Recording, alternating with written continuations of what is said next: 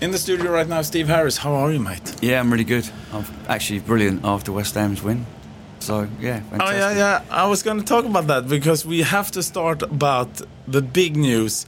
Congratulations on the Europa Conference League title. Yeah.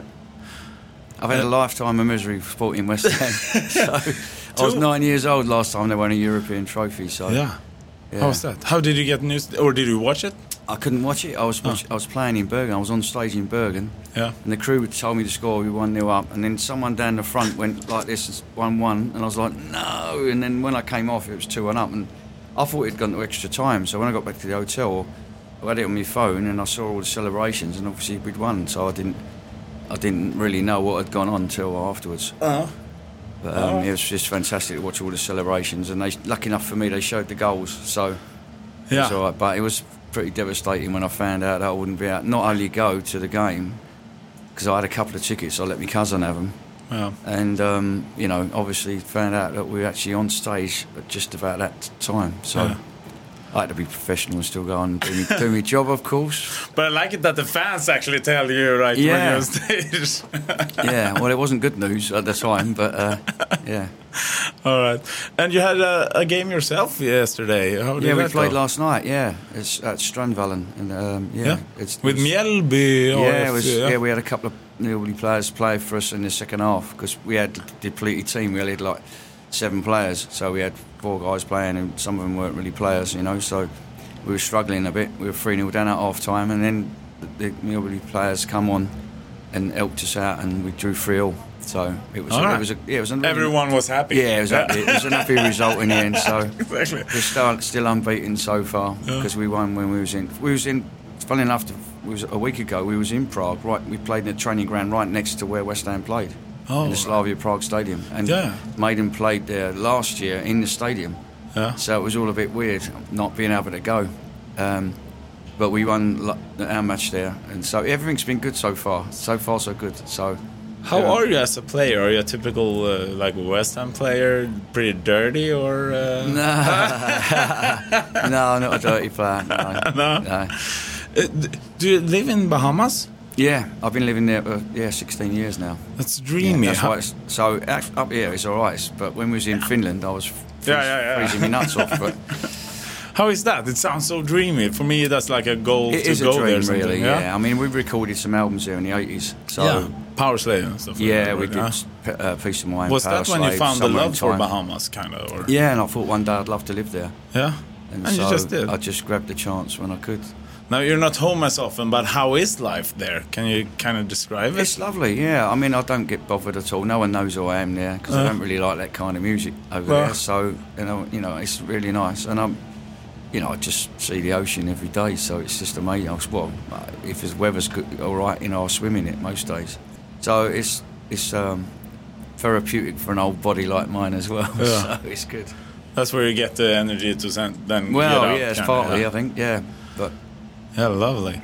And how about Sweden? You played here oh so many times, man. But yeah, I love Sweden. You played here yesterday. I actually you know, did think like... about buying a country home here once. But oh, really? I, yeah.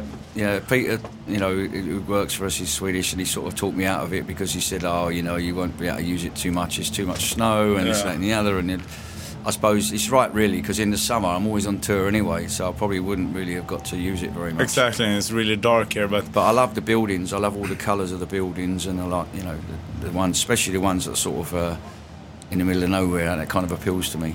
All right. Oh, nice. Yeah. Awesome.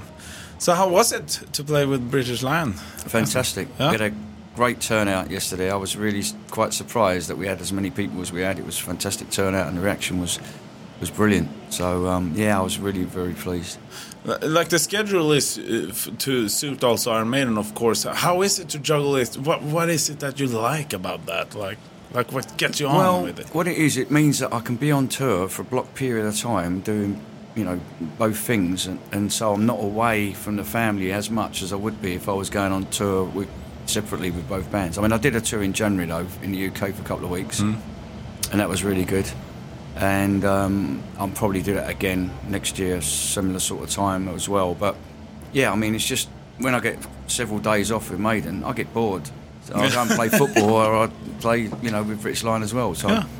um, it's actually really good. People think I'm crazy, but you've got one life, and, you know, so you just have to sort of, you know, cram it in, really. It's, I mean, you're looking good if you make things that are that makes you happy. That's exactly. That's I'm enjoying run, it. You know? I, yeah. I just really enjoy playing, and I, I enjoy the challenge of a smaller thing where you're st- striving to try and get people in and get noticed. Like, you know, it reminds me of like when Maiden was in her early days. So I like that challenge. Yeah, so it's nice to hear. I'm enjoying both things, so I'm really, really lucky, you know, and yeah. the football. So fantastic. But but did you think like? Uh, that you'll still be going strong with British Lion?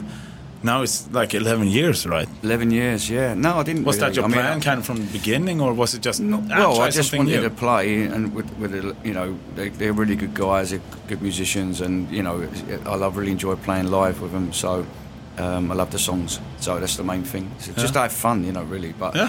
So we just thought we'd do it and see see what happens. But yeah, eleven years later, we're still enjoying it more than ever, so um, we'll see.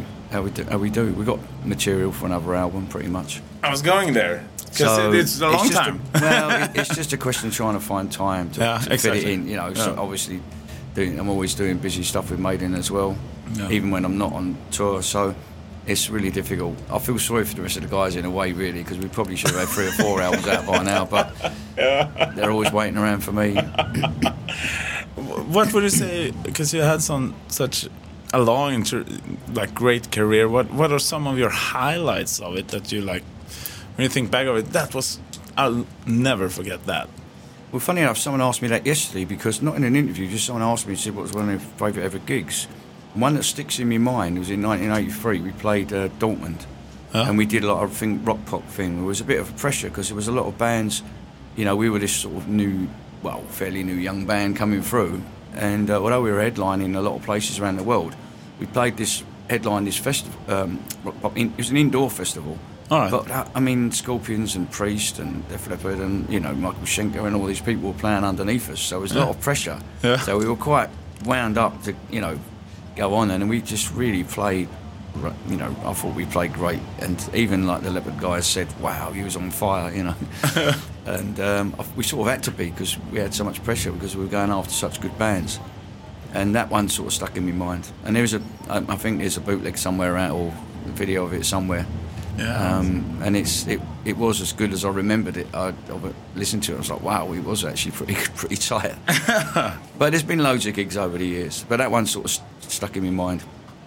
Now I, I want to take, I want to pick your brain about this because it's kind of a hot topic, and I don't really know what. I'm thinking about it, but have you like listened in or read about the A I technology making music and stuff like that? You know, are you kind of updated about that, or well, what do you think of it? Quite, yeah, I mean, I think there's a whole can of worms with that stuff. Yeah. So yeah. maybe we shouldn't go there. No, okay, no, no, we don't have the time either. I get you.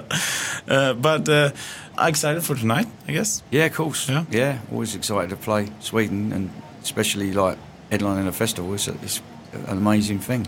And this festival, I love it here. It's just so re- relaxed, and people are friendly. And, you know, just even sometimes the people once or twice it's happened, people didn't even know who I was, but they've still been really nice. Yeah. Which is no, it's a good indication because you know they don't, sometimes you think, well, they treat me, give me special treatment, but it's it's it's the same with everyone. So it's nice. That's good to hear. Well, enjoy the rest of the festival, and thank you very much for taking the time. And uh, continue rocking, man. I'll try. Cheers. Ett poddtips från Podplay. I podden Något Kaiko garanterar röskötarna Brutti och jag Davva dig en stor doskratt. Där följer jag pladask för köttätandet igen. Man är lite som en jävla vampyr. Man har fått lite blodsmak och då måste man ha mer. Udda spaningar, fängslande anekdoter och en och annan arg rant. Jag måste ha mitt kaffe på morgonen för annars är jag ingen trevlig människa. Då är du ingen trevlig människa, punkt. Något Kaiko, hör du på Podplay. Därför är gardinerna.